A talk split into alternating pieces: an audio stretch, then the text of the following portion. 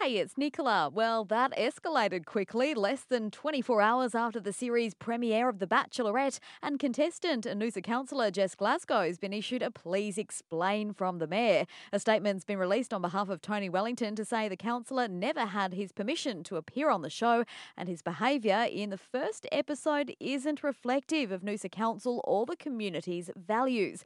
Councillor Glasgow's appearance on the show has now been referred to the Office of the Independent Assessor for an alleged breach of the councillor's code of conduct, something Mr. Glasgow believes he hasn't done. Personally, no, because you know I went in on my own accord. I remember I was on there chasing love.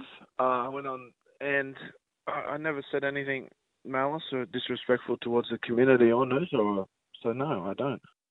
Pelican Waters local and serial protester Eric Herbert has once again landed himself in the clinker after joining in on today's Extinction Rebellion protests in Brisbane CBD.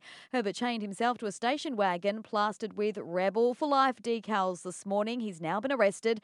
The 20 year old has faced court already this week and been slapped with a community work sentence accused of breaching an earlier bail condition banning him from the city when he was found dressed in a disguise.